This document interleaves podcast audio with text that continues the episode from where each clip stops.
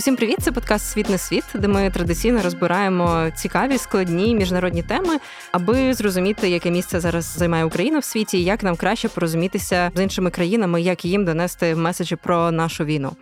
Сьогодні у нас дуже цікава тема. Ми давно планували поговорити про Індію, і сьогодні у нас є чудова нагода для цього. Так, причому це не просто чудова нагода, таке можу сказати комбо, бо ми будемо говорити і про, умовно кажучи, теоретичні аспекти того, що відбувається в Індії, яку позицію Індія посідає у світі, як вона ставиться, зокрема й до повномасштабного вторгнення Росії в Україну. І звісно, будемо говорити про практичні наслідки, як Індія підтримує можливо, певною мірою Росію, можливо, певною мірою Україну. Загалом спробуємо в цьому однозначно розібратися в студії, як завжди, Олена Коренкова, яка представила наш подкаст, і я Олег Павлюк. А разом з нами розбиратимуться в темі Індії в найширшому сенсі цього слова, співробітниця Національного інституту стратегічних досліджень, індолог з багаторічним досвідом Олена Борділовська. Доброго ранку, пані Олена. Доброго ранку. І народна депутатка, секретарка групи дружби з Індією в парламенті Юлія Клименко. Пані Юлія, доброго ранку. Добрий ранок. Як нам зауважили вже на початку наші гості, у нас буде дуже комплексна розмова із висвітленням як теоретичних якихось аспектів, так і практичних. Власне, дуже буквально поговоримо про те, який діалог зараз ведеться на дипломатичному рівні, на різних рівнях між Україною та Індією. Але почати хочеться, звісно, із того приводу, який в нас є сьогодні, поговорити про візит Нарендри Моді, прем'єра Індії до Сполучених Штатів. Напевно, це до обох вас питання. Насамперед, я би хотіла запитати про певні вихідні точки. Чому цей візит? Чому ми власне на нього звертаємо увагу і чому він був такий важливий. Давайте трошки для наших слухачів пояснимо контекст. Якщо так спрощено говорити, здається, що для Індії це можливість продемонструвати, що вони там не в контрах якихось із західними країнами, а вони хочуть наближатися і вести діалог із західними країнами для президента Байдена і Сполучених Штатів. Загалом це певний сигнал, що вони також хочуть знайти порозуміння із країнами глобального півдня, і так само певний меседж Китаю надіслати, враховуючи складний контекст їхніх відносин. Наскільки це дуже спрощене розуміння відповідає дійсності? Як би ви це окреслили? Пані Олено, може Пані ви Олена. почнете так? Добре, дякую. Давайте тоді трошки зовсім історії. Справа в тому, що для Нарендри Моді це відбувся вже шостий візит в Сполучені Штати від того, як в 2014 році він був вперше обраний на посаду прем'єр-міністра. До того він багато років був взагалі нев'їзною особою до Сполучених Штатів через певні проблеми з порушенням прав людини, в яких його звинувачували під час його перебування на посаді головного міністру штату Гуджарат. Далі, звичайно, коли він стає лідером такої великої країни, ситуація змінюється. Але чому цей візит важливий? І дійсно перед ним ви правильно все сказали. Вірно, розстілена була така червона доріжка, і дуже багато про це писали змі, і американські, і індійські. Дуже готувались до цього візиту. Можливо, про це теж варто буде сказати сказати, тому що були попередні візити, скажімо, міністрів оборони і радника з питань національної безпеки Сполучених Штатів до Індії, щоб його підготувати повністю і так далі. Це був перший візит державного рівня, тобто найвищий рівень в дипломатичній цій ієрархії візитів. Був перший такий, тобто на запрошення президента Сполучених Штатів, першої леді.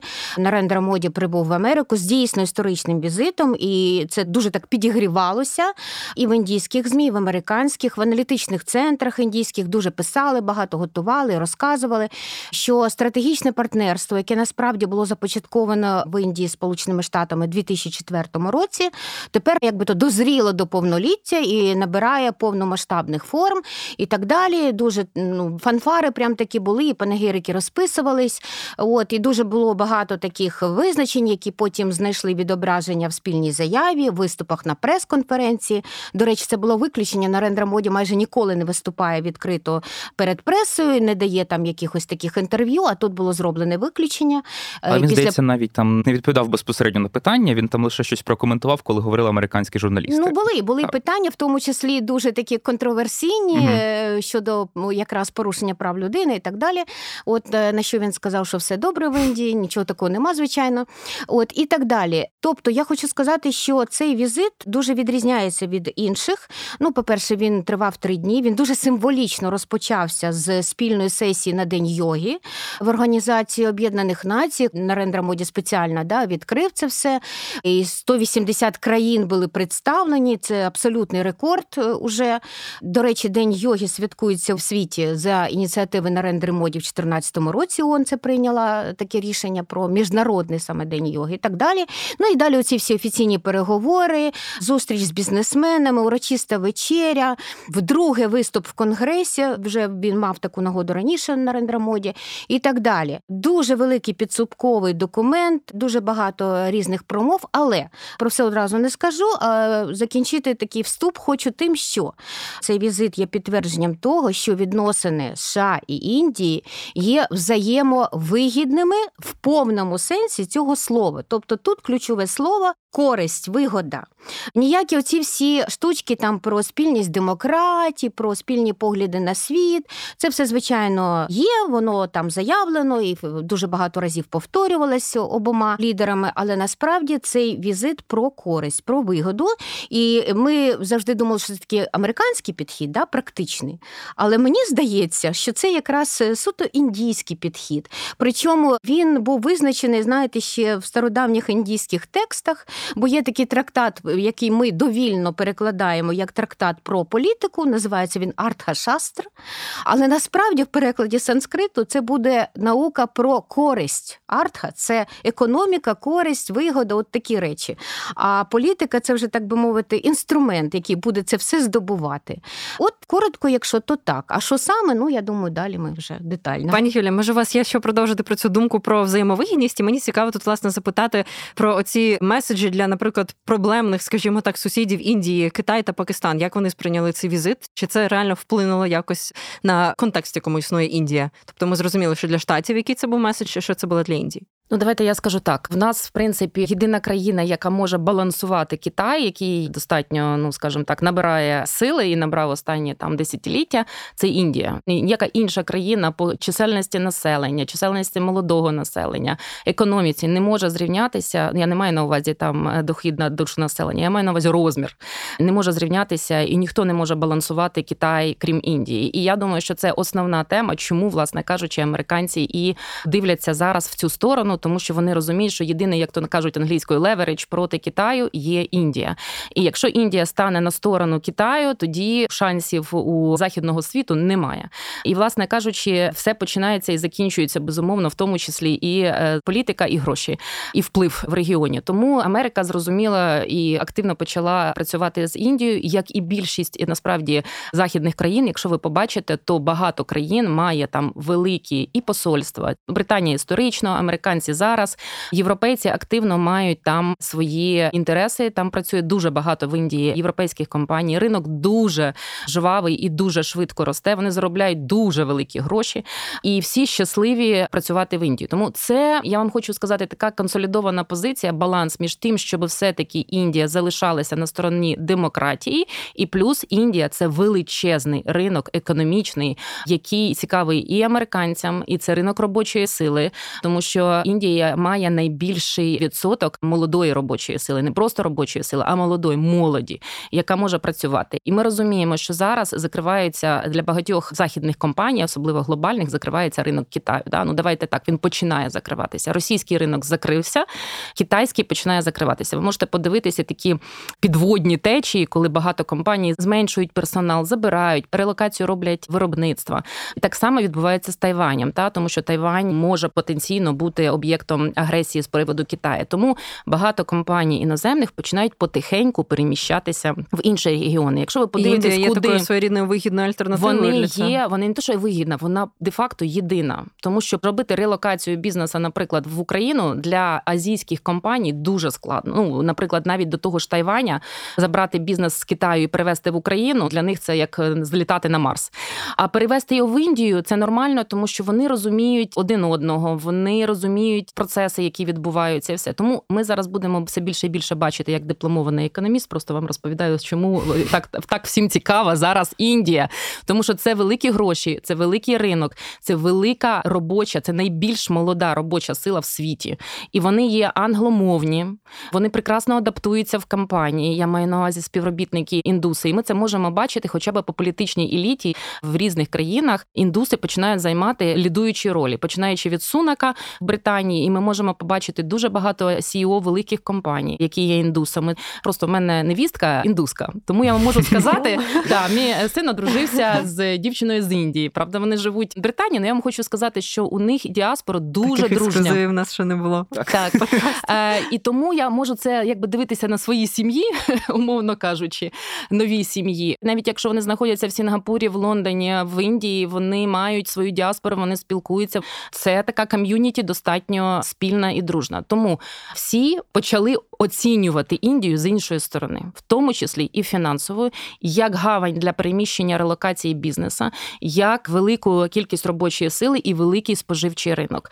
І це все безумовно притинається з політикою, тому що ви розумієте, ростучий Китай повинен чимось балансуватися. Індія може балансувати Китай, тому що якщо ви залетите, наприклад, в аеропорт Делі і вийдете з нього, ви не побачите рекламу поїздки моді в Китаї або в Росію, або в ще якусь там таку країну цікаву. Але там великий плакат, де моді прямує до Японії, моді прямує до Америки. Цей сентимент про західний. Він дуже продається. А оскільки у моді буде вибори навесні 2024 року, то зараз це активно. Тому поїздка в Америку, це знаєте, є такі от як це подарунок зі всіх сторін, в тому числі і для моді. І він набирає свій рейтинг, тому що багато людей, які хочуть все таки бачити себе ближче туди, ніж поруч з Китаєм, колонізованим бути Китаєм.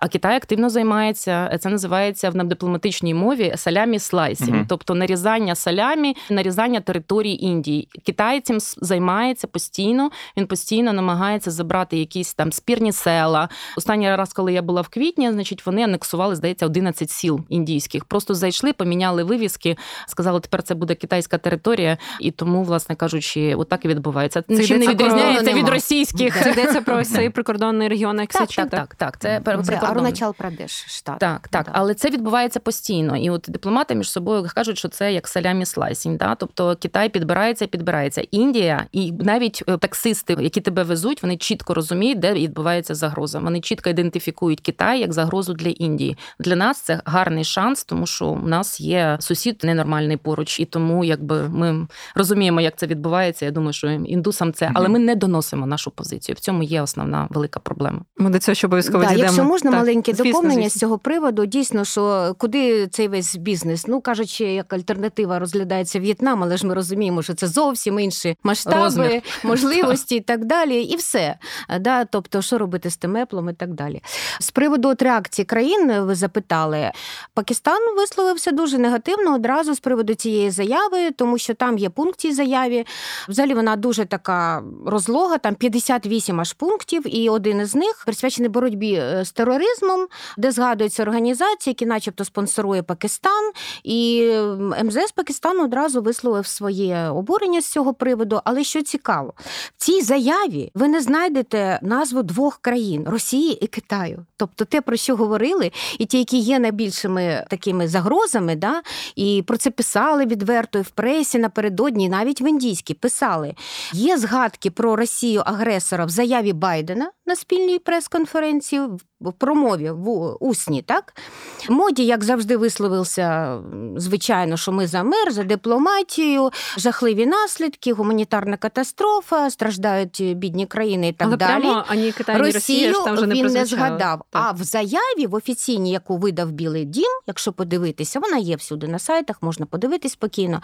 Там згадується лише декілька країн: це М'янма, це КНДР, це Афганістан, Пакистан не безпосередньо, от саме як можливий спонсор спонсор терористичних організацій, і все.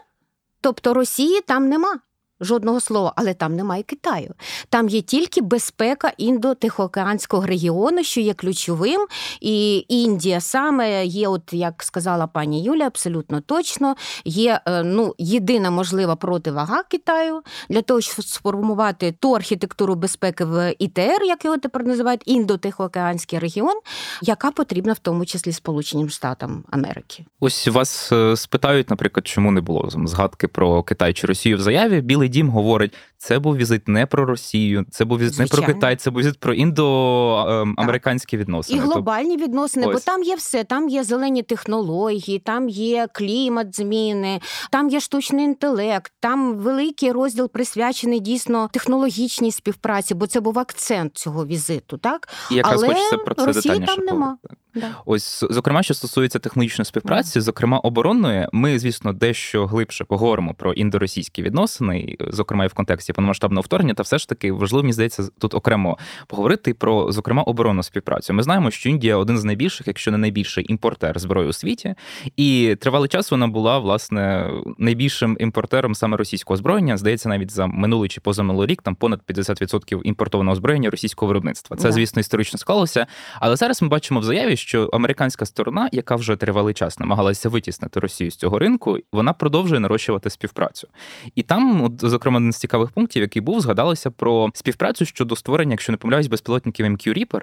Так. Е, І символічно тут мені здається полягає в тому, зокрема, що це безпілотники. Вони ну, по-перше, Україна їх хоче, це зрозуміло. По-друге, пам'ятаю, як і в 2020 році вони прославилися тим, що з допомогою них було ліквідовано одного з найбільш впливових представників корпусу вартових ісламської Мгм. революції Касему Сулеймані і так далі. І ось мені цікаво в цьому контексті, чи можна говорити про певний, ну не можу сказати перелам, але принаймні якийсь такий знаковий етап у розвитку індоамериканської оборонної співпраці. І відповідно те, що це негативний сигнал для Росії. Це дуже важливе питання. Насправді, мабуть, найважливіше для нас. Е, позитивне для нас цього візиту. Єдине уточнення.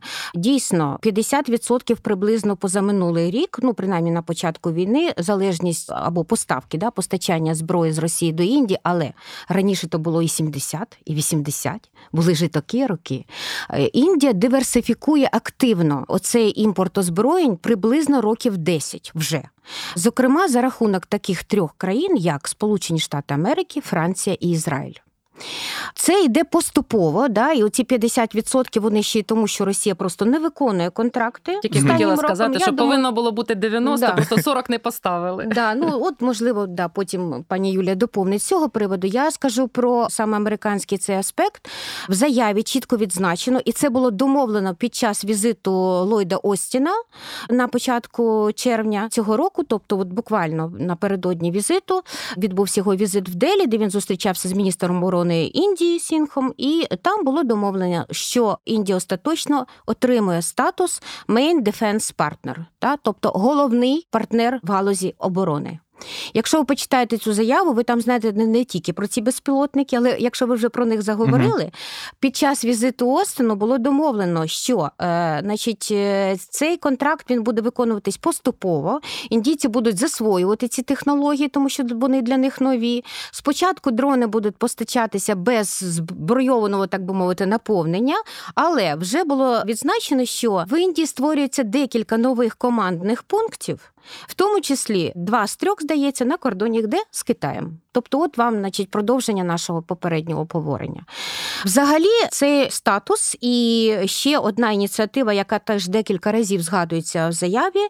Вона називається ISET. Ну, взагалі індійці дуже люблять всякі акроніми, там абревіатури. Для моді це взагалі фішка його, значить, іміджу.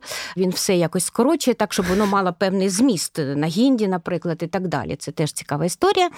В даному випадку це дійсно абревіатура. Це м, Initiative for Crucial and Emerging Technologies. Тобто новітні технології це є основна складова угод, які були підписані під час цього візиту, і всі звертали увагу, що це саме технологічне партнерство нового покоління від штучного інтелекту, космосу, там 35 спільних програм, До речі. Індія ж приєдналася до так званого пакту Артеміди Да, щодо і- освоєння місяця, І якраз під тут, час е, візиту моді теж, до США. Да, багато питань. Ну я не настільки прям фахівець з засвоєння місяця і так далі, але дійсно це питання до них, тому що вони вже здійснювали такі дослідження. Да, і в них була успішна місія, так би мовити, на місяць за часів моді і так далі. Тобто там дуже багато чого розписано, і це є дорожня карта. Це не просто заяви, розумієте? Це є напрацьований конкретно механізм, що саме, де саме, як вони будуть робити, як там, наприклад, НАСА буде співпрацювати з індійською організацією з космічних досліджень, які проекти будуть запроваджені, які радари, на які космодром поставлені. Тобто там розписано все детально. І це дійсно партнерство, яке дуже вигідно, потрібно Індії на додаток до того, що було сказано економічно, тому що дійсно Індія це п'ята економіка світу, Уже. поки що. Поки Бу- була що. ж минулого друга. Да. року була взагалі шоста, а потім Так, поступилася Британія. Але безпека їм так. дуже потрібна саме з причини Китаю, безсумнівно. Їм потрібні нові технології, і туди ж вписується і угода про Боїнг, яка Мгм. і зустрічі, які провів, до речі, моді зустрічався з директором Боїнга. Так само було запрошені от е, ці всі CEO компанії е, індоамериканці, так звані, да, і Google, це Сундар Пічаї, і е, Microsoft, це Сатя Наделла. Вони були на урочистій вечері. Так само там були ці всі бізнесмени відомі Махіндри, Адані і так далі. Тобто, вся ця еліта, бізнес і технологічна, можна так сказати, з галузі IT, індоамериканська. А це близько 5 мільйонів людей в Америці. Мгм. Якщо не просто діаспора, ну взагалі, от індоамериканці, вони різного, да, там народились, приїхали, вчились, залишились різні. Але вони є. І в Індії, до речі, є спеціальне міністерство з справ діаспори, дуже ключове, яке от підтримує ці всі зв'язки. От і те, що пані Юлія відзначила, що на рівні сімей така підтримка, але вона є і на рівні держави. Це дуже важливо. Ще хочу додати до зброї. Ну, по-перше, ми розуміємо, чому для моді це пріоритет номер один. У нього великі кордони з Китаєм у Індії. Вони розуміють, що їм треба багато зброї. Та подивившись на Україну і Росію, вони зрозуміли, що у них є перспективи бути наступними. Ну не наступними, ну, може другими, третіми в черзі. Тому їх весь військово-технологічний сектор прив'язаний був до радянського союзу, не до Росії, до радянського союзу. І Росія, як, як вони себе об'явили, оголосили нащадок, Мгм. е, значить, вона продовжила їм постачання зброї. Ну, в зв'язку з тим, що вона вирішила напасти на Україну, зброї стало менше, е, Індії стало діставатися менше, і індуси зрозуміли, що значить треба щось з цим робити, тому що якщо Росія не буде поставляти, а Китай буде нарощувати свої військові спроможності, то єдиний партнер, який може їх насправді забезпечити зброєю і технологіями, є Америка, Америка і Британія. І тому вони активно почали дивитися в ту сторону і підписувати конкретні угоди по заміщенню. Це не так просто. Та у них там декілька мільйонів в армії. Замістити радянську зброю там натівською зброєю. Ну це певний м, челендж, як би сказала. Вони зрозуміли, що треба починати зараз, щоб через 10 років замістити. Да, бо це не швидко. Це не швидко, неможливо. це те. Але що вони роблять? Вони не тільки купляють або беруть зброю за кордоном, вони налагодили виробництво Так. зброї Мгм. у себе. Тобто вони беруть технології, та на відміну від України, яка просто імпортує зброю. Вони імпортують технології. Вони мають робочі місця від цього. Вони мають власне виробництво незалежне ні від чого, і вони дійсно можуть також підтримувати стабільність в регіоні. І якщо ви побачите, була така велика стаття в CNN з приводу того, що десь пару тижнів тому Індія провела навчання двома авіаносцями, які побудовані повністю в Індії. Здається, Америка, е, Британія і вони мають спроможності не тільки флот мати, але й будувати цей флот, підтримувати і так далі. Тому це велике досягнення. А ми, ну якби давайте так, Україна взагалі не має нічого з цього приводу. Тобто вони повернули ситуацію свою зовсім в іншу сторону. Вони не просто споживачі. Якихось продуктів вони є виробники, і вони одні з ну з найуспішніших виробників, не дивлячись на те, що в Україні це не популярна думка. Всім здається, що Індія це така, знаєте, недорозвинена Неякісна, країна, да, неякісна ніякі. і все. Давайте подивимося на їхні останні технологічні розробки. Я вже не кажу про 5 мільйонів айтішників, які сидять в Пало-Альто і в Каліфорнії, і фактично є 55% І в НАСА. де генерують, генерують е, продукції айтішної, включаючи штучний інтелект. Воно ж має impact і в Індії певний, е, тому що контракти, е, субконтракти йдуть туди. Тому ну давайте на це подивимося зовсім з іншої сторони. Україна абсолютно недооцінює взагалі стрибок, який зробила Індія за останні 10 років. Ми до сих пір думаємо, що Індія це якась дуже відстала країна, яка нічого не може зробити. І до речі, щоб не забути, в цій угоді е, окремо вказаний є пункт про можливість ремонту. Ну правильно, а як можна мати техніку без верфах, ремонту? Да. І в тому числі американських Тобто, човнів, там я не знаю, мгм. суден і так, далі. Ну, у них е, І ну, безпілотники, здається, вони теж хочуть збирати в Індії. Звичайно, вони хочуть у них виробляти. суднобудівні, серйозні суднобудівні підприємства. І це не просто, знаєте, там е, колеса поставити, та чи там е, весла прикрутити. Це серйозні розробки. І ті бази, які вони роблять, це звичайно для Америки це дуже вигідно.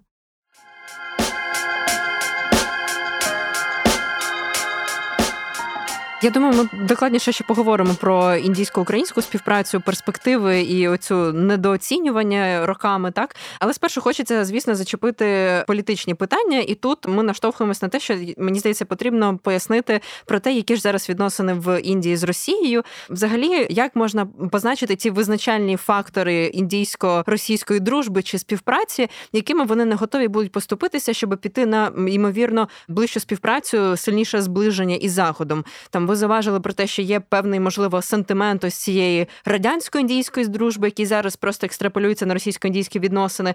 Є ось певною мірою до недавнього часу залежність від поставок військової техніки. Є енергетична залежність. Які основні фактори, які для нас певною мірою нам потрібно зауважити і оцінювати їх як реалістичні, говорячи про те, що Індія можливо буде змінювати свою позицію, зокрема щодо війни. Може, почніть з сентиментів якраз. Ну, давайте я почну з сентиментів. Та як людина, яка там періодично буває, е, у них величезний сентимент, але це не сентимент до Росії, це сентимент до радянського союзу. Ми можемо історично згадати, що радянський союз був де-факто єдиною країною, яка допомагала Індії в складні індійські часи. І вони це поколіннями пам'ятають, передають, і в них залишилася велика співпраця з радянським союзом. Давайте зауважимо, що багато зараз політиків, які є є у верхівці в Індії, а також ті, що займають пости наукові, підприємства і так далі, які серйозні пости займають. Вони вчилися, наприклад, в радянському союзі. Вони вчилися на території країн радянського союзу. Багато підприємств побудовані в Індії співробітниками радянського союзу. Весь цей сентимент накопичується. Я вже не кажу про зброю, які вони просто не можуть замінити моментально. Та вони все рівно вимушені підтримувати ці контракти, тому що одномоментно ви ж розумієте, воно все розвалиться, якщо вони порвуть зараз відносини наприклад, військового співробітництва з Росією. Нема країни, яка може замінити Росію для обслуговування і постачання цієї радянської зброї. Але оці всі зв'язки вони призвели особливо на рівні аналітичних центрів, на рівні наукових центрів. Заливається сентимент і наратив, що радянський союз нам допомагав. А от вони всі інші, значить, нас не любили. І це передається і навіть для молодого покоління. Ми, як Україна, маємо єдиний аргумент, який протистоїть цим. І я журналістам це сказала, коли я там перебувала. Я їм сказала: ми були великою частиною радянського союзу, Україна, і саме багато українських спеціалістів, металургів, хіміків будували у вас заводи. Радянського союзу більше не існує. Є Росія, але Росія не дорівнює радянському союзу. Ми були частиною. Ми поставляли вам зерно, ми поставляли вам пшеницю як Україна. Тому ви повинні мати сентимент не тільки для Росії, вона не є нащадком всього радянського союзу, а також для України, яка багато для вас зробила, і багато ми побудували там підприємств. Наші спеціалісти українці. Як ці меседжі сприймали, коли ви це Це прекрасно. Це прекрасно меседжі. Ну ви розумієте, одна людина не може залити цей наратив в величезну країну. Це крапля в морі. Насправді я була здивована, тому що до мене на зустріч прийшло 50 журналістів. 50 журналістів це були як проросійські державні медіа, так і вільні медіа. Їм не вистачає абсолютно не вистачає спілкування про Україну. В них немає інформації про Україну, тому що єдину інформацію про Україну, яку вони отримають, вони отримують де-факто з російських джерел. І оці наративи, які заливаються через спеціально обучені аналітичні центри і науковців, які розповідають саме під російським впливом українські новини, це є велика проблема. Не що проблема, це велика помилка української політики і дипломатії, тому що ми повинні доносити їм меседжі, такі, які і е, так їх треба відбудовувати ті меседжі саме для індійців. І не можна побудувати один і той же меседж для Японії, Америки і Індії, тому що це абсолютно категорично різні країни. І ми цим не займаємося, я вам хочу сказати. І аргумент про те, що ми були в радянському союзі, ми є частина радянського союзу, і ми вам допомагали, абсолютно сприймається. Ну от я би сказала на 99%. Не було жодного питання до цього. Я продовжу, якщо можна. По перше, хочу зробити комплімент пані Юлії, заслужений абсолютно, тому що те про що ми, я маю на увазі, науковці, експерти, пишемо роками. Повірте, ми не писали це, коли почалась війна. Ми писали цю стратегію, як вибудовувати відносини з Індією багато-багато років тому. Пані Юлія якраз її реалізує. Одна фактично з небагатьох. Ну був дуже доволі, скажімо так, успішний візит Еміне Джапарової, дуже потрібний, дуже такий знаковий, з правильними меседжами, дуже акуратними, делікатними і так далі. І все Фактично, тобто, дійсно, як можуть індійці про нас щось знати? На додачу я скажу, що українські фахівці за часів радянського союзу не лише будували там е, комбінати десь в Гілаї чи Бокаро, наші науковці створювали їхні інститути of excellence, як вони тепер їх називають. В них є така мережа Technology е, Institutes. То перший з них, який був заснований тоді, це називався Бомбей, зараз Мумбаї, був заснований завдяки ректору Одеського політехнічного університету. Так, це була радянська Україна, але це була Україна. Він написав ці програми. Він там е, прожив два роки для того, щоб навчити перших викладачів.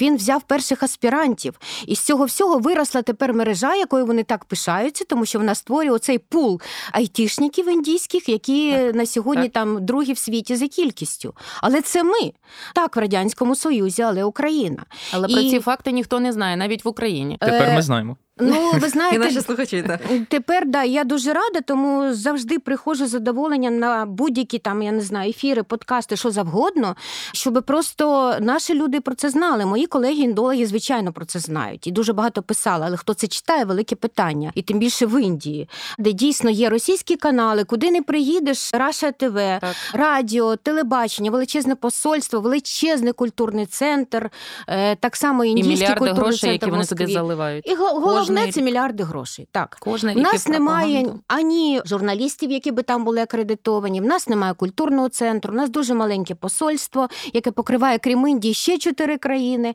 В нас немає консульства в Мумбаї, яке мало бути відкрите, але не відкрилось Мгм. через те, що прийшла війна, е, і так далі. Тобто, в нас просто немає можливості, і ми дуже в цьому плані покладаємося на наших партнерів західних, да, які мають вплив в Індії, щоб вони нам допомагали, ну принаймні в цьому інформаційному забезпеченні. Але звичайно, ми маємо робити більше самі. Тут нема про що Але ми повинні розуміти, що наші західні партнери мають там свої інтереси. так, звичайно. Вони не будуть е, як це Адвокувати адвокувати українські Україну, інтереси, і тим більше промо робити, наприклад, якимось бізнес-інтересам України, що дуже важливо, Ні-ні, тому що політика і економіка вони підтримка, пов'язані. так. Якщо немає торгівельних зв'язків, то немає оцього, знаєте, е, як це перетоку. Тому безумовно, і ми є конкурентами в, в деяких з західними країнами. Тому і американське посольство, і британське посольство, перш за все, і багато європейських. От, звичайно, вони дбають про свої інтереси, і це нормально. Ну, Да, це тому- може бути тільки разова інформаційна Абсолютно. підтримка. Я поточню, щоб мене правильно зрозуміли. Тобто Так, ми не так, можемо так. просити йти, значить, там з протягнутою рукою. Ні, можливо, там якісь один-два заходи, де би була представлена саме агресія Росії, там наші страждання, там залежність країн так званого глобального півдня від цієї війни і так далі. Це робиться європейські країни, і мені. Здається, і багато інших, і, і американці, і британці вони роблять з українським посольством спільні заходи. Угу. Але це знов таки крапля в морі. Та не можна інформаційну політику і наративи ну одноразовими заходами якось поремонтувати, я би так сказала.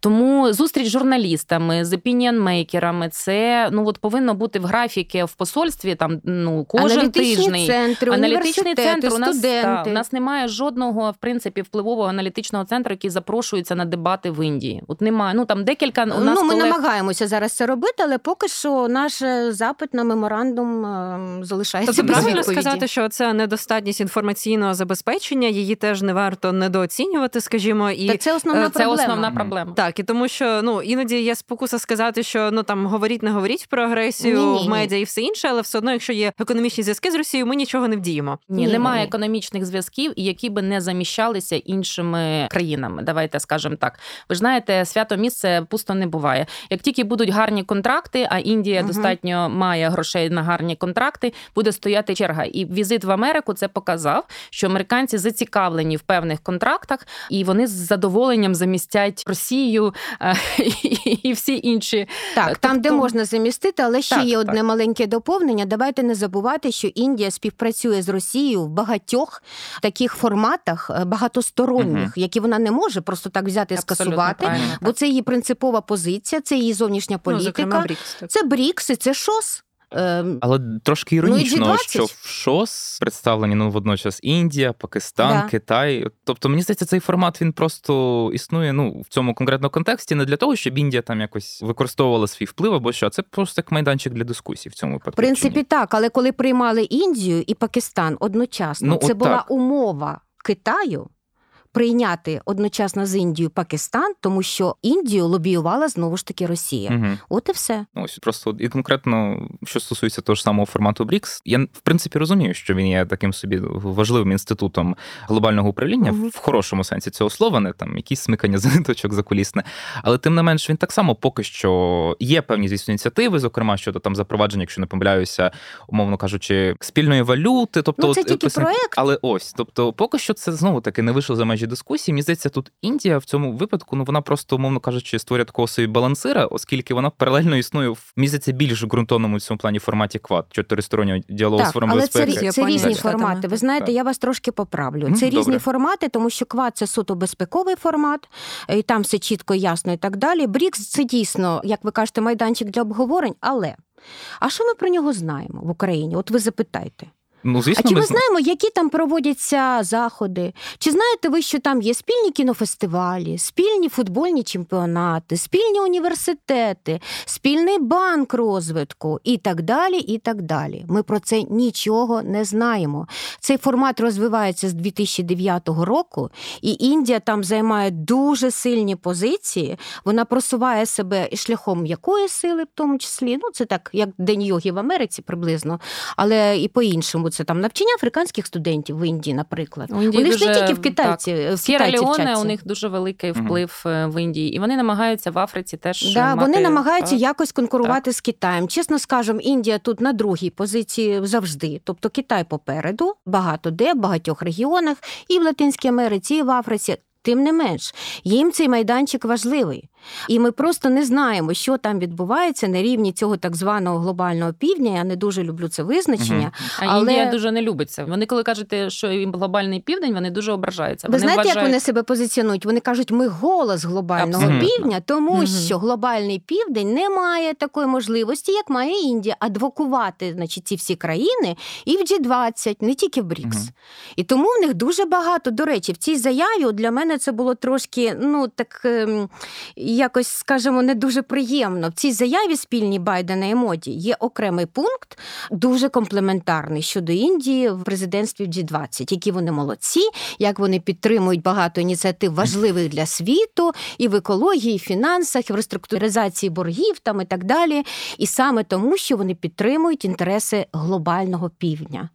Це все на користь Індії. Так само, як і пункт про Україну, номер 25, одразу скажу, хто хоче подивитися. Там абсолютно індійське визначення, правда? Погоджуєтеся? так. Там нема жодного засудження агресії, там взагалі нема слова війна, там нема слова Росія. Це те, про що каже моді. Слово в слово. Ви так органічно підійшли до наступного питання, якраз про. По-перше, як Індія сприймається в Україні, по-друге, як Індія ставиться до повномасштабного російсько-українського вторгнення. Можна пригадати, в 2014 році ви також багато про це писали. Коли ну, по-перше, був візит е, Путіна, якщо не помиляюся, в Індію, і разом з ним приїхав ну так званий, е, не можу не можу навіть назвати. да. Ну називаємо просто Аксьонов, тому що я не знаю, як його коректно визначити. Ось це викликало дуже гостру реакцію, зокрема з боку тодішнього президента Петра Порошенка і так далі. І тоді склалося таке от враження, що Індія от активно так по суті підігрує Росії. І мені здається, що певною мірою це от враження, те, що Індія відмовляється відкрито засуджувати повномасштабне вторгнення, те, що покладалися певні надії, що вона буде посередником, і ну поки що, принаймні, якихось таких ініціатив ми не бачили. Знаємо, що вона певною мірою сприяла, приміром, зерновій угоді, те, що вона сприяла ядерній деескалації, бо Так. в принципі, в цьому контексті голос Індії як ядерної держави досить важливий. Але по суті, от ми якось не чуємо тих от меседжів, які нам би хотілося, і може складатися враження, що Індія тут більше грає на руку Росії, ніж Україні. Я підозрюю, що тут відповідь, в принципі, зрозуміла, що не все так однозначно, перепрошую за таке кліше. Мгм. Але все ж таки спробуємо пояснити, от яку роль тут Індія посідає, і чого ми можемо від неї очікувати, і чого ми би мали від неї очікувати. Я думаю, якраз от пані Юля там була, вона розкаже про свої враження конкретніше. Я тільки одну фразу скажу: позиція Індії завжди проіндійська. Вона ніколи не проросійська і ніколи не проукраїнська. Як би нам це подобалось, не подобалось. Ця війна для неї незручна, але вона водночас дає їй певні якісь знову ж таки користь. Да? Якщо говорити про арташастру і інші Мгм. речі, І про Е, дешеву російську нафту. Е, І про дешеву російську нафту, з чим погоджуються Сполучені Штати, абсолютно їм це потрібно. От знову ж таки, економіст у нас є, він розкаже краще. Я просто хочу сказати, що кожна країна займає про свою позицію. Індія в цьому плані ще й такий гуру. Чому? Тому що е, нейтралітет це їхнє кредо, це їхня ну, сутність їхньої зовнішньої політики. І саме тому ми бачимо от такі заяви, про які ми да, сказали, що формулювання було абсолютно нейтральне в спільній заяві, бо воно індійське. З певних причин, але Індія завжди мала таку позицію в Русі неприєднання під час холодної війни. Там е, вони, наприклад, не підтримали агресію Радянського Союзу в Афганістані свого часу, або там втручання в Угорщину і так далі, в 56-му році але вони не підтримали, скажімо, події в Югославії наприкінці 90-х років і так далі. Тобто їхня позиція завжди нейтральна. Які це має вже там підводні камені, як це реалізується, це інша трошки справа, але формально вони її не змінять ніколи, і нам потрібно до цього бути просто готовими. Не буде нічого, щоб поміняло офіційну е, якусь таку риторику індійську. Так, вони за мир, вони толерантні, вони за пріоритет переговорів, принципи там панчашила мирного співіснування і так далі, бо це їхнє кредо. От так. Вони самі за себе. Я би сказала, це їхня тисячолітня стратегія. Розумієте, Плюс вони того, не так. дивляться на світ і на розвиток подій, як ми дивимося рік до року. Вони Мгм. дивляться набагато довше, і з цим треба ну змиритися. Так. Я би так сказала. Не можна думати, що Україна поміняє категорично взагалі відношення Індії до таких питань. Наприклад, по-перше, ми дуже далеко від них знаходимося. По-друге, давайте скажемо, ми не найбільший торгівельний партнер.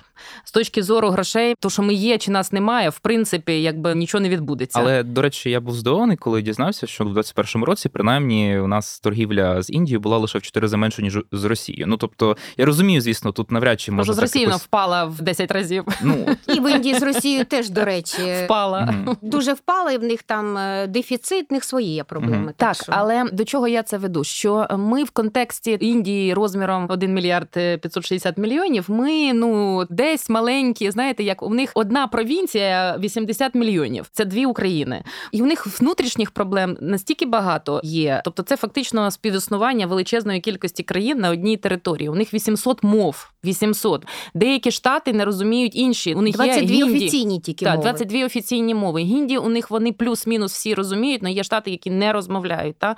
І якби очікувати, що у всьому цьому квітнику вони будуть звертати там 100% своєї уваги на Україну і скажуть, оце чорне, оце біле. Ну просто треба забути і будувати свою політику, виходячи з цього, що ми є частина Європи. Нам треба обов'язково співпрацювати в індійських відносинах з європейцями, з європейськими посольствами, з європейськими депутатами, з європейськими науковцями і разом просувати наші інтереси. Тому що ми одні. Там нічого, ви розумієте, навіть об'їхати просто фізично Неможливо. об'їхати неможливо. І е, очікувати, що 12 людей в посольстві українському змінить наратив. Та вже менше Е, ну менше може бути так. І навіть без посла ми вже там рік живемо. Очікувати, що як то кажуть, Оливе Садан вони згадають про Україну і скажуть щось. Ну ми перше не напрягаємося з цього приводу. Давайте чесно скажемо. Мгм. Тобто, ми як держава не просуваємо свої інтереси і наративи в Індії, і про це видно, от навіть по кількості людей в посольстві на країну в 1,5 мільярда. А по-друге, це займає великий період часу. Навіть якщо ми будемо кожен день приходити і говорити, ми Україна, там так, то, то, то, то, то, то, то це займе там 20 років для того, щоб вони зрозуміли. І це величезна країна. Так треба займатися. У- Культура повинна своє просувати, наука своє просувати, політики своє просувати. Поки що у нас там повний штіль. І звичайно, Індія не поміняє своєї позиції, і ідея деяких там е, урядовців, що Індія почне поставляти нам радянську зброю, чесно, це смішно. Да їм самим треба. А, більш того, деякі урядовці прямо кажуть, це мені скаржилися індійські депутати. Вони мені кажуть, слухайте, ви приходите, душите нас за горло, дайте нам самим не вистачає. А ви хочете, щоб ми вам віддали? Як ви собі це уявляєте? Це перше, без- дозволу Росії ми не можемо це зробити. Це все ліцензійні угоди. А ви на нас ображаєте, що ми не можемо розробити те, що в принципі неможливо. Неможливо, так. Так, це мені здається, саме з розрахунку на цю оборонну співпрацю було призначено новим послом в Індії заступника міністра оборони Олександра Поліщука. Чи це якісь інші розрахунки? Дивіться, я не можу Ну, сказати. Ми тільки зустрічаємося з новим паном послом в кінці цього тижня. Ми будемо мати в Верховній Раді зустріч групи дружби Індія Україна з новим паном послом. Він уж вирушає. Ми би хотіли там ну налагодити співпрацю для того, щоб ми зі своєї сторони політично і там зі своїми зв'язками, які ми вже маємо в Індії, скажімо так, кожен могли йому допомогти.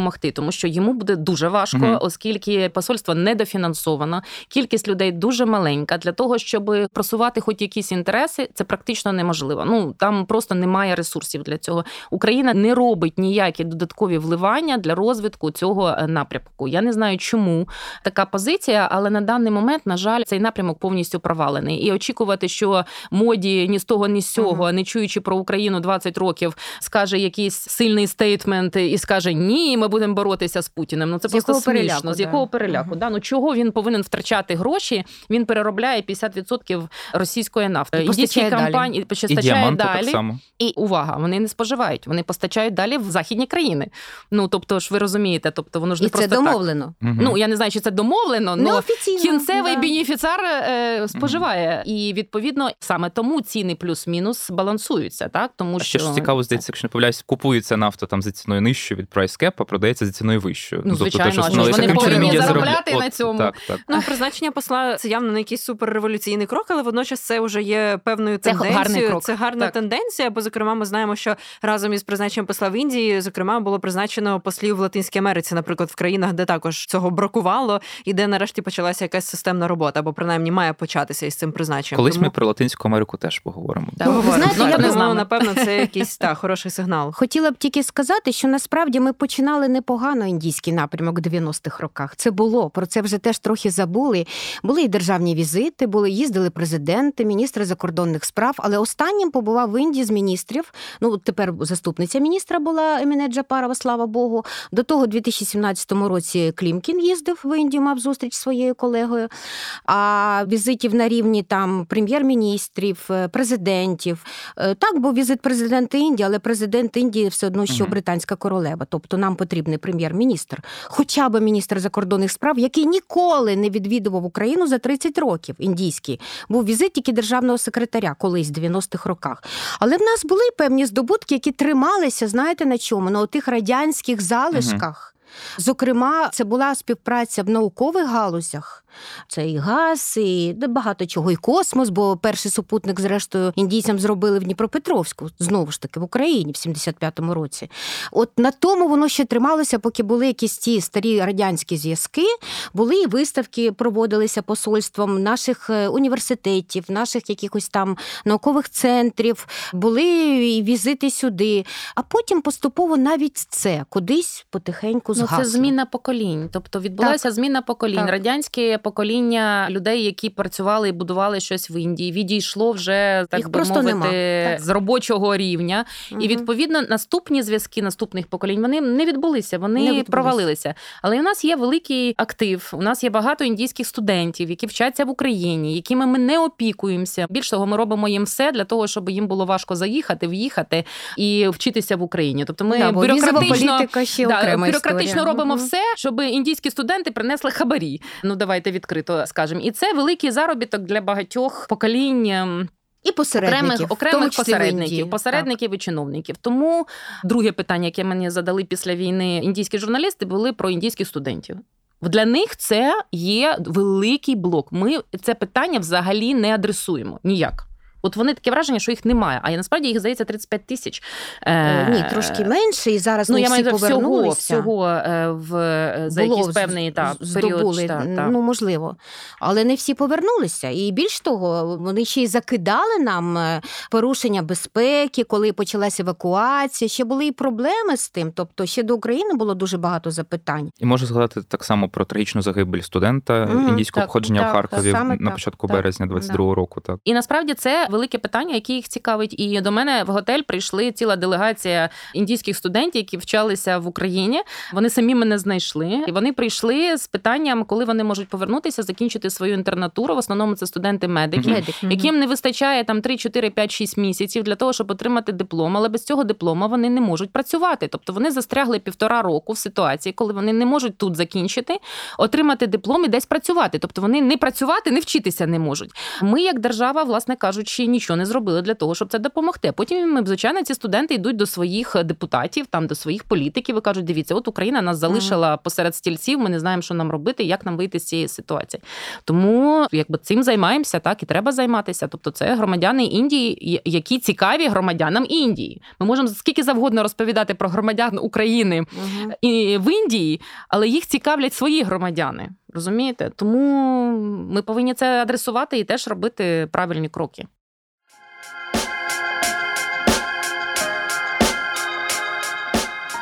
Давайте щоб підсумувати цю частину про ставлення Індії до війни в Україні. Хочеться уточнити. Ось зокрема прозвучала заява 22 червня на цій спільній прес-конференції Моді та Байдена про те, що Індія готова зробити якийсь свій внесок у відновлення миру вони в Україні. Сказали, так просто так. тут йдеться про те, що цікаво, це була просто красива фраза, за якою все одно стоїть оця стійка позиція Індії. Ми не те, що ми нейтральні, ми за мир. Ми за мир, і ми не будемо втручатися. Чи все ж таки можна очікувати, що вони займуть якусь проактивну позицію в плані, що вони, наприклад, як Китай запропонував свій якийсь мирний план. Окей, ми не погоджуємося з ним абсолютно, але все одно це якісь зусилля. Чи можна очікувати якихось таких кроків від Індії? Чи все ж таки треба бути реалістами, що вони не зацікавлені в цьому так буквально? Ну, от я, наприклад, запитувала своїх колег, експертів, професорів е, індійських щодо цього. Кажу, що ну дійсно багато країн, якісь свої, може, і нікчемні ці плани, да, але пропонують. А де ж індійський план, де ваша індійська стратегія? Насправді в них була така єдина, фактично так, єдина аналітична пропозиція на рік війни. Є такий відомий аналітичний центр індійський ОРФ Observer Research Foundation, доволі незалежний, не проурядовий, а такий більш-менш незалежний, який фінансує фінансують великі компанії по типу там Амбані, Тата і так далі.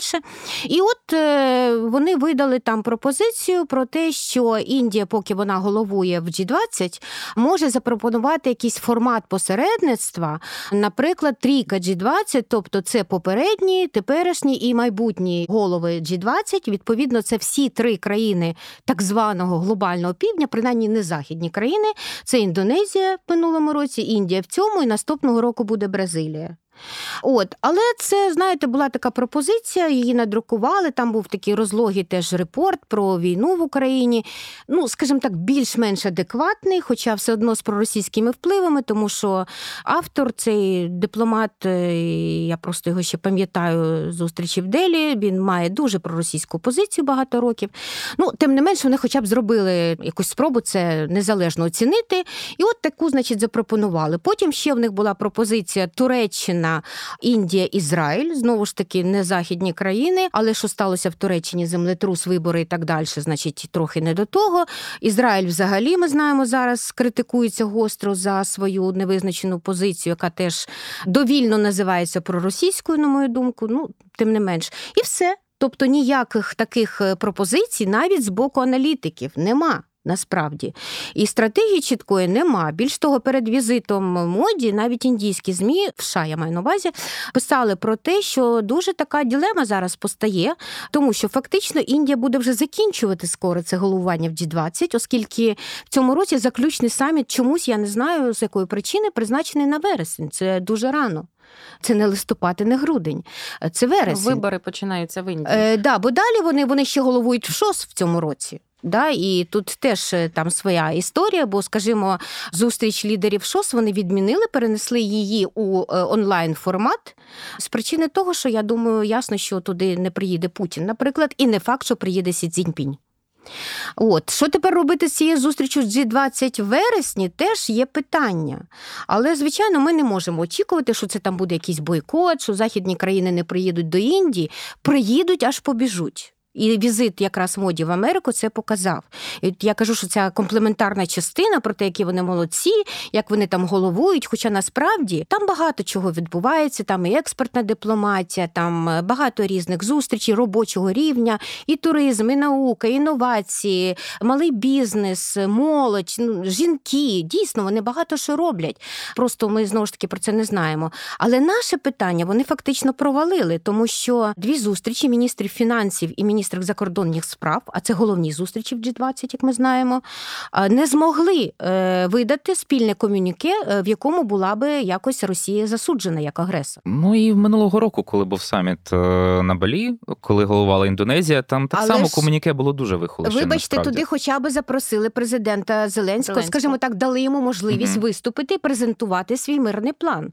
Тепер, коли мене Джапарова просила про те, щоб Зеленського запросили так само до Делі, ми вже фактично відповідь отримали ні, тому що Джая Шанкар, міністр закордонних справ, заявив, що список гостей був укладений набагато раніше, ще в грудні минулого mm-hmm. року, і виключень, принаймні поки що, вони робити не збираються. Що могло би якось змінити ці підходи? Я вам скажу, що було таке певне зрушення. Я його відчула на рівні, скажімо, посольства індійського тут в Києві, коли Україна пішла в такі перші успішні контрнаступальні дії, здійснила mm-hmm. під Харковом і Херсоном.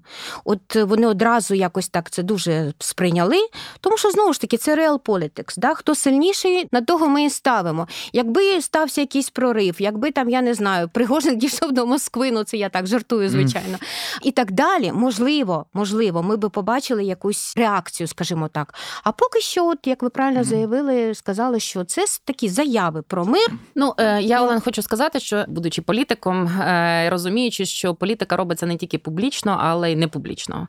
Я думаю, що якщо моді і буде включатися і щось робити Індія, то це буде не публічна так. сторона, е, це буде дуже тихо на рівні свого впливу. Але для цього Україна, перш за все, повинна сформулювати, що вона хоче на даний момент. І ні адміністрація моді, ні моді, ні всі люди навколо нього. Е, ну це так оф-рекорд те, що мені сказали, не можуть зрозуміти, що ми хочемо. Е, тому, поки ми не донесемо до людей, які приймають рішення, чітку нашу, що ми реалістично, нереалістично, от не не оце дайте нам зброю, скажіть, що Росія агресор. Це нереалістичні очікування. Якщо ми донесемо свої реалістичні очікування, які будуть прийнятні для індійської сторони, вони включатися не будуть по цих двох причинах, тому що вони не розуміють, що вони реалістично можуть зробити. Е, але оф рекорд вони будуть це робити, якщо ми їх так би мовити. До цього трошки До цього да. підштовхнемо. На даний момент одного візиту заступника міністра дуже мало. Дуже мало. Це капля в морі. Тому, вони не розуміють. Немає. Вони не розуміють так. такої політики. Розумієте? Тут треба стояти там у них в приймальні 24 на 7. Можливо, якраз призначення посла Мірою це змінить і вдасться донести бачення. І Але так, це теж потребує часу. Звісно.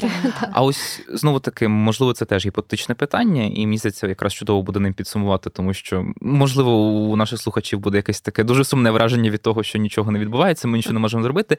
Власне, які на вашу думку ми можемо поставити якраз от очікування реалістичні щодо Індії? Ну, перше ж спаде на думку, можливо, участь індійських компаній в відбудові України, наприклад. Тобто, що ще може бути? Ну про це сказано, до речі, було в заяві. Mm. Реалістично вони їм цікаво, тож оскільки вони мають і технології, і спроможності на такі велику відбудову. Це їм буде цікаво. Я думаю, що їм буде цікаво, якщо ми хоча б на порядок денний винесемо індійські питання. Наприклад, ми займемося індійськими студентами. Ми проведемо слухання з приводу індійського, як ми розвитку е, е, відносин економічних і дипломатичних і політичних з Індією. Ми е, з пані Оленою розмовляли про що зробити на базі парламенту. Та ми можемо це зробити на базі кого завгодно. Ну, хоча б підняти ці питання. Поки Україна не буде піднімати ці питання щодо співпраці з Індією, а просто вимагати від неї щось, це нікуди не поїде. Ми повинні тут бути проактивними, тому що ми набагато менші, ми набагато менш вагоміші для Індії ніж інші партнери.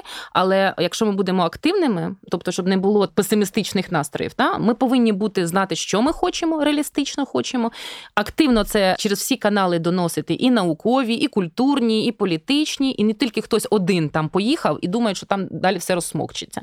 Значно посилити наші спроможності посольські і робити регулярні візити фізичні. Вони це дуже люблять. Більш того, індуси дуже релігійно, глибоко релігійні люди. Ми повинні поважати поважати це, розуміти. Тобто, я вам хочу сказати, крім е, там пані Олени, декілька ще реально професійних людей, які займаються Індією, в в Україні Індію не розуміють і чомусь думають, от з якимись такими е, кліше дуже савдеповськими. От треба перескочити і почати проактивно робити свою політику. Поки ми це не почнемо, ми не будемо цікаві Індії. І питання не в Індії. Неочікування від Індії. Питання так, в нас. Питання в нас. Ні, я ж так сформулював, малось на увазі, тобто, що йдеться... все в наших так, руках. Так. Давайте скажемо так. Я би сказала, що все в наших руках. Просто туди треба додати зусиль енергії і грошей в ці руки, тому Да, що там і- і окремі візити мабуть, окремих та, депутатів чи окремих науковців не змінять ситуацію, тому що ми все рівно ну не маємо такого кавереджа, який потрібен на регулярній основі. Ну, все ж таки індійці да, дивляться на світ позитивно, тому давайте більш позитивно завершимо. це правда. Да, додам до політичного і економічного цього компонентів дуже важливо цю складову people to people, звичайно, культурну дипломатію і наукову дипломатію. Насправді в нас є такі можливості, тому що Індію в Україні люблять. Ну не всі, звичайно, але багато хто займається йогою, дивиться фільми, співає там пісні, носить шалі і так далі. В нас є можливості, щоб це все підняти на професійний рівень, тому що в Україні існує дуже добра система сходознавчої освіти, починаючи від гімназії східних мов і закінчуючи профільними нашими університетами, де діти і студенти потім вивчають мову гінді, вивчають культуру, історію. Я теж частково долучаюсь до такого от викладання, політику Індії, в тому числі, от наша магістерська програма для студентів мови гінді передбачає в університеті Шевченка. Звичайно, що культура, там лінгвокраїнознавство і, і так далі.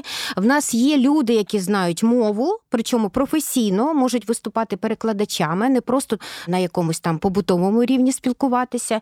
І ми певні кроки робимо. Звичайно, вони теж дуже малесенькі. Ну, от, наприклад, в цьому році випускники нашої цієї магістерської програми я їм запропонувала в якості есе написати свої такі враження про те, як вони живуть. Там небагато студенток, у нас всього чотири, але тим не менше дві виїхали з України через війну і так далі. Як вони живуть в умовах війни, е, звернутися до своїх друзів в Індії, на Гінді, звичайно. І вони зробили просто, знаєте, це дуже такі, як на мене, це справляє враження. Чотири таких есе, які ми передали через посольство Індії. Не знаю подальшу долю, буде цікавитися, але передали на Гінді. Крім того, ми зробили від. Товариства Україна Індія, взагалі всіх індологів в Україні відкритий лист до Нарендри Моді, який взагалі був спочатку написаний, якраз от як пані Юлія сказала, з такими, знаєте, давайте, засуджуйте. От трошки ми його поправили, тому що дійсно наша помилка вимагати те, що є нездійсненним. Ми поправили, ми зробили от такий акцент на те, що дійсно Індія тисячоліттями миролюбна, толерантна держава. В її релігіях, в індуїзмі, в буддизмі закладені ці всі принципи мирного співіснування. І ми про це якби то нагадуємо пану моді в умовах нашої війни, нашої агресії. Теж не знаю долю цього листа. Посол його прийняв. От чи передали його до офісу, і як він там розглядався. Е, Поки що немає зворотнього зв'язку. Будемо запитувати обов'язково. Ну і третє, дійсно, нам потрібно позмагатися. Я наведу такий назад на заключення приклад. В Україні був індійський журналіст, один з небагатьох, якщо не єдиний взагалі за час війни, який відвідав Київ. Ну перед тим, звичайно, заїхав до Москви. От і він мене запитував. Ми дуже довго розмовляли. Він був не підготовлений, абсолютно скажу чесно. При тому, що він є випускник там відомого університету, навіть не буду називати, щоб не псувати імідж. Має там свій аналітичний центр, нібито. Але він не знав, наприклад, що Київ старший за Москву. Ну, так, от, щоб ви розуміли рівень. І потім він почав мене розпитувати, а як в Україні ставляться до Індії. Ну, от я йому почала розказувати, як ми вас любимо, там ми вивчаємо, і ліки ваші вживаємо, і чай п'ємо, і так далі. Ми дуже вдячні за гуманітарну допомогу. Це потрібно, до речі, постійно говорити. Індійці це дуже цінують. Е, Тому має бути подяка, вибачте, все ж таки, бо цього недостатньо теж в Україні роблять, на мою думку. І так само дуже допомагають бізнесмени українського походження, які живуть в Україні. Ми маємо їм бути вдячні, вони на нашій стороні. От і я йому це все розповідаю і кажу, що ну знаєте, ми теж розраховуємо відповідь, хоч на якусь теж симпатію. І він мені відповів такою фразою: India has many lovers. Тобто багато в світі, хто любить Індію, значить, що нам треба за неї позмагатись. І це правда? І це правда. Що ж, певною Якщо так узагальнювати, то Так. просто Індія чекає від нас взаємності і такого ж порозуміння, і там контексту, знання контексту, як ми очікуємо від неї. І сподіваємося, цей подкаст трошечки до цього докладеться. Сподіваюся. А, Дякуємо ще раз за те, що прийшли. Це була, мені здається, дуже чудова не дискусія, але розмова про Індію. І сподіваюся, що вона привідкрила ну нам однозначно і нашим слухачам більше про цю важливу, цікаву країну. Точно з нами в студії Олена Бродюк. Поділовська, співробітниця Національного інституту стратегічних досліджень індолог з багаторічним досвідом, і Юля Клименко, народна депутатка, секретарка групи Дружби з Індією в парламенті. Дякую вам за те, що до нас долучилися сьогодні. І дякуємо нашим слухачам, що прослухали з нами цю дуже цікаву і корисну, сподіваємось, розмову. І нагадуємо, що ви можете підписуватись на нас і слухати нас на усіх платформах української правди. Не забувайте це робити і ставте свої питання і пишіть побажання щодо тем. Ми намагаємося максимально до них прислухатись. І дякуємо за запрошення.